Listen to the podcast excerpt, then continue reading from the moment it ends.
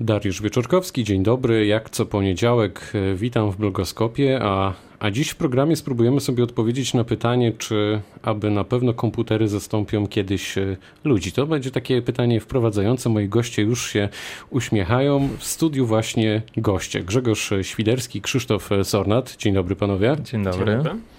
Jesteście laureatami programu Start Fundacji na Rzecz Nauki Polskiej, zgadza się? Tak. No to już naj, najgorsze mamy za sobą. E, I obaj zajmujecie się bardzo ciekawymi mm, rzeczami. Ja na początku pomyślałem sobie, że powiem słuchaczom od razu czym i tak od ogółu przejdziemy do szczegółu, ale ponieważ e, ani ja, ani sztab researcherów, którzy przygotowują te audycje e, co tydzień, nie byli w stanie w zasadzie do końca doprecyzować, czym się zajmujecie, to może na początek Krzysztof Sornat, powiedz, czym ty się zajmujesz? Ja zajmuję się projektowaniem i analizą algorytmów aproksymacyjnych dla problemów kombinatorycznych. Chodzi o to, że istnieją problemy obliczeniowe, y, które są zbyt trudne dla komputerów, żeby mm, znaleźć optymalne rozwiązanie dla takich problemów. Y, I to, czym ja się zajmuję, to projektuję algorytmy, które działają szybko, w takim rozsądnym czasie, ale y, rozwiązanie, które dają, może nie być optymalne, czyli jest to aproksymacja rozwiązania optymalnego. Czyli ty w dużym skrócie pomagasz komputerom i zaraz sobie to rozwiniemy. Grzegorz? E, ja w pewnym sensie e, zajmuję się czymś podobnym, e, to znaczy zajmuję się teorią aproksymacji, która to zajmuje się przybliżaniem jakichś skomplikowanych obiektów matematycznych takimi prostszymi, które już da się jakoś policzyć na komputerze.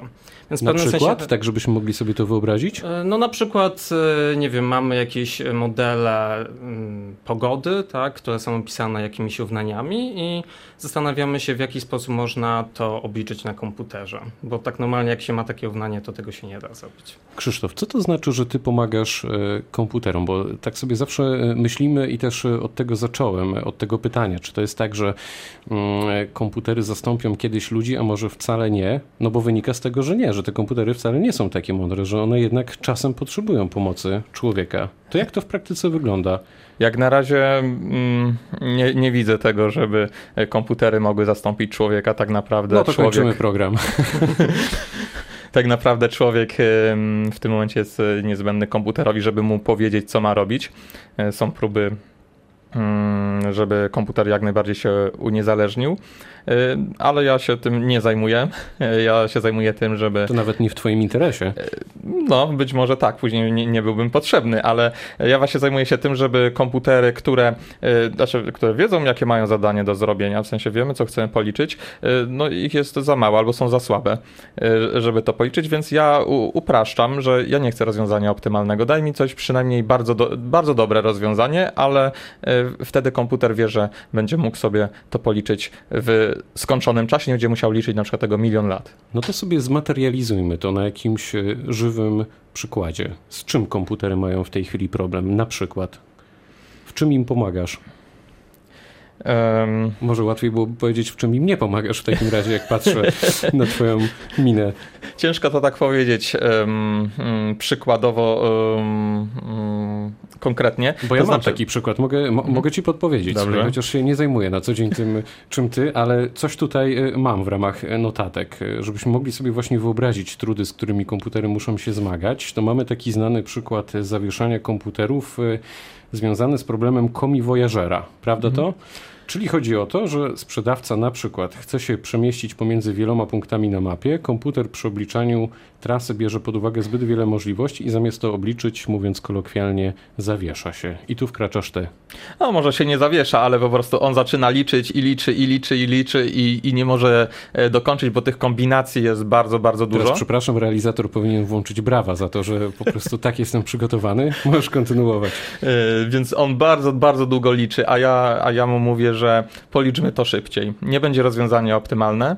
Być może błąd tej, no, bo naszym wynikiem będzie kolejność miast, które mamy obliczy, które mamy odwiedzić, ale tak naprawdę to, co nas interesuje, to długość drogi, jaką e, pokonamy. I teraz e, algorytmy, które ja projektuję, dają nam tą możliwość, że rozwiązanie będzie nieoptymalne, czyli na przykład droga będzie o 10% dłuższa, o 20% dłuższa, no czasami trzy razy dłuższa, ale czasami nawet to jest bardzo trudnym zadaniem, żeby móc e, no, nawet taką drogę znaleźć. Grzegorz e, przysłuchujący się, ale e, pamiętamy o tobie, że jesteś tutaj w studiu, to jest teraz twoje 5 minut. Ty zajmujesz się, powiedziałeś, różnymi modelami. Tak sobie myślę, patrząc za okno, za to, co się dzieje. Jest... Nie, nie, ja się nie zajmuję modelami, tylko to był taki przykład. Okej, okay, ale całkiem niezły przykład. Jak sobie myślę o tym, że teraz jest bardzo ciepło i mhm. te, to, to ciepło będzie nam doskwierać przez najbliższe dni, to powiedz mi, czy twoja praca na co dzień będzie pomagała albo już pomaga mm, w projektowaniu prognozy pogody chociażby?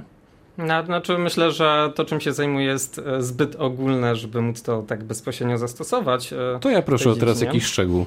Znajdź pomysł na siebie, to też jest ten, ten moment. Czyli czym się, czym się zajmujesz konkretnie?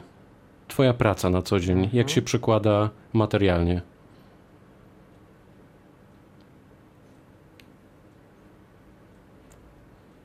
mamy ciszę, ale ta cisza Badania wynika, podstawowe. Wynika... Tak, to są badania podstawowe, czyli e, krótko mówiąc e, badania, które mają na celu... Ja tylko ci podpowiem jeszcze, tak. że radio nie lubi ciszy. Nie? Czyli nawet jak, jak, jak mhm. nie wiesz e, jak coś powiedzieć albo opowiedzieć, to wtedy możemy zanucić albo przyjdziemy płynnie do Krzysztofa. Mhm.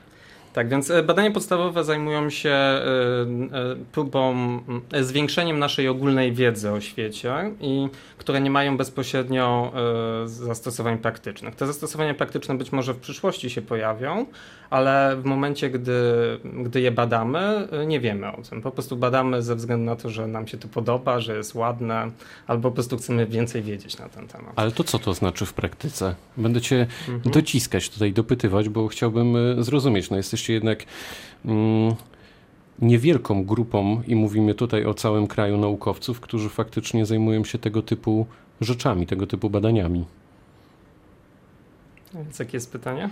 No pytanie jest takie, czym się, czym, czym jakby, do czego twoja praca na co dzień, twoje zajęcie może nas doprowadzić za chwilę, za kilka lat, za x lat?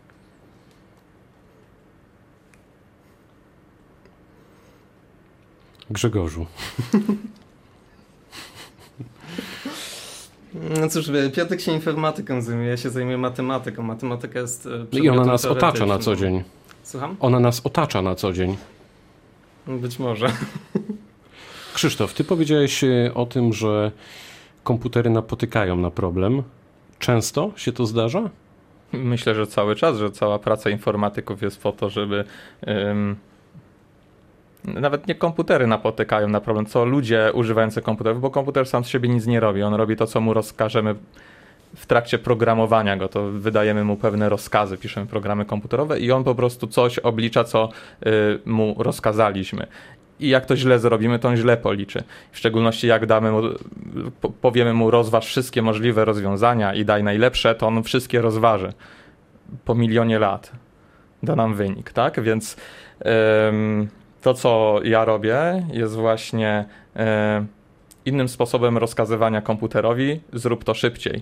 I, ale wtedy ja też się zgadzam na to, ok, wiem, że to rozwiązanie nie będzie najlepsze, ale jednak chcę mieć jakiekolwiek, które będę mógł użyć. Dlaczego w tej chwili, pomimo tej takiej coraz większej mocy obliczeniowej komputery, komputerów na całym świecie, nadal napotykamy na, na problemy, na to, że one w pewnym momencie tracą swoje moce obliczeniowe albo zajmuje im to zbyt wiele czasu, tak jak powiedziałeś. No po prostu te problemy, które e, są tak ważne, no one e, są po prostu tak trudne, że żadna ta moc obliczeniowa, gdybyśmy nawet wszystkie komputery teraz na świecie dostępne zebrali w jeden komputer i uruchomili je, aby rozwiązały jakiś problem, to to będzie nadal za mało.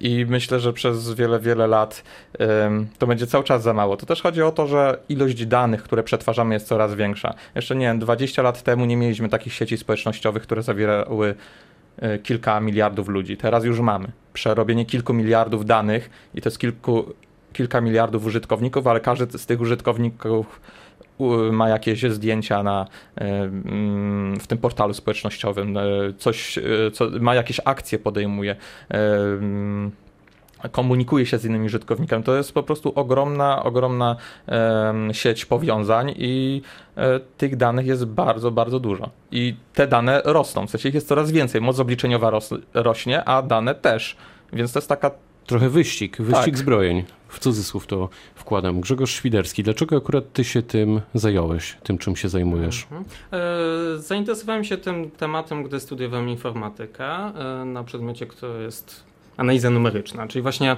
celem tej analizy numerycznej było, e, e, mamy pewne obiekty matematyczne, jak je obliczyć na komputerze, czyli takie praktyczne zastosowania, e, algorytmy komputerowe, które pozwalają to obliczyć.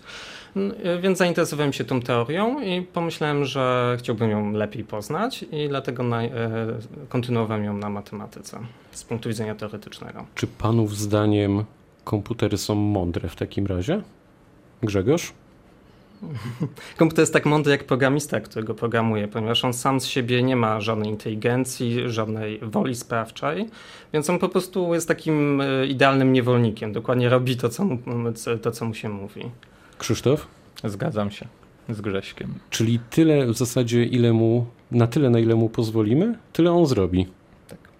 I nie ma szans, e, panów zdaniem, żeby on w pewnym momencie nas wyprzedził, żeby sobie tak wykombinował coś, jakiś algorytm albo kod, mm, który nas zaskoczy, jak to często w filmach przyszłości science fiction wygląda, wychodzi na to, Krzysztof. Ja się nie odważę stwierdzić w ten sposób. No właśnie, bo wrócimy do tego nagrania za kilka lat i będzie. I później będą mówić, że jacyś naukowcy z Wrocławia mówili tak, a teraz jest tak. Na pewno trzeba też powiedzieć, że komputery, y, nawet jeżeli potrafimy je zaprogramować w jakiś określony sposób, żeby wykonywały pewne zadania, są różne zadania, które komputer lepiej wykona od człowieka. Jeżeli ja mam na przykład sumować milion cyfr, sumować, to ja będę liczył na kartce i liczył i liczył, a komputer taką operację zrobi w mgnieniu oka. Ale z drugiej strony e, pewnego rodzaju kreatywność, e, wymyślanie, to dla komputera jest trudniejsze, chociaż są pewne e, próby, gdzie ludzie podejmują się robić takie rzeczy, używając głębokich sieci neuronowych, które na przykład daje się im dwa obrazy. Jeden obraz, który zawiera treść, a drugi posiada swój styl. I teraz możemy połączyć te obrazy, żeby na przykład mój portret, zrobiony po prostu zdjęcie, został namalowany stylem Van Gogha. I to się robi. Tak? Ale yy, to jest jakieś konkretne zastosowanie. Ktoś zaprogramował komputer, zrób to. I on to robi. Ale jak mu się powie, a zrób teraz coś innego, to jeżeli mu nie damy instrukcji, jak ma to zrobić, nie damy mu jakiegoś sposobu, to ja nie wiem, czy on może tak sobie sam wymyślić. Grzegorz? E, no oczywiście są, e, tak jak Krzysiek stwierdził, są różne badania nad sztuczną inteligencją i według mnie ciężko teraz powiedzieć, e, w jakim kierunku rozwinie się nasza wiedza na ten temat. Czyli ci, którzy kreślą taki scenariusz, no trochę, trochę wróżą z fusów, bo z waszej takiej wiedzy analitycznej, wyuczonej wynika, że wcale nie jest to takie oczywiste. Być może to jest część takiego marketingu, żeby zachęcić. Lepiej się e, sprzedaje. Yy, tak, że, że, że to ma, jest takim ogromnym rozwojem. Yy, oczywiście to ma swoje zastosowania i pewnie ktoś, kto zajmuje się tymi rzeczami bezpośrednio, implementuje je, powie: Nie, to nieprawda, my przecież zrobiliśmy to. I oczywiście są takie przykłady, wierzę w to, ale myślę, że jesteśmy o wiele dalej od tego, co niektórzy obiecują, że już będzie lada dzień, albo już jest, że te komputery są inteligentne w taki sposób, jak rozumiemy inteligencję inteligencję ludzką. Co przed wami, panowie? Pytanie na koniec. Grzegorz, co przed tobą teraz w zawodowym życiu? Mhm. E, więc e, tak, od października wyjeżdżam na 3 lata do Belgii e, na postdoka, czyli to jest taki staż podoktorski, który pozwala w dalszym ciągu rozwijać swoje zainteresowania pod okiem specjalistów z danej dziedziny. Czyli będziemy musieli sprawdzać raz na jakiś czas, co u ciebie i jak postępy. Krzysztof? E, ja właśnie w ramach tego stypendium e, START e, otrzymałem też finansowanie na wyjazd na staż, ale jest to o wiele krótszy wyjazd, bo jest to miesiąc na Uniwersytet Oksfordzki. Niewiele krótszy, ale trochę krótszy. Myślę, że będzie to dobra okazja do zapoznania się z naukowcami tam, z grupą, z sposobem prowadzenia badań, z tematyką, którą podejmują, bo to też jest ważne, żeby wybrać dobrą tematykę badań e, i mam nadzieję, że ten wyjazd miesięczny, bardzo krótki, będzie takim początkiem do nawiązania dłuższej współpracy. Za to trzymamy kciuki. Gośćmi dzisiejszego blogoskopu byli laureaci programu Start Fundacji na Rzecz Nauki Polskiej Grzegorz Świderski. Bardzo dziękuję. Dziękuję. I Krzysztof Sornat. Dziękuję. Pytał Dariusz Wieczorkowski. Dobrego popołudnia.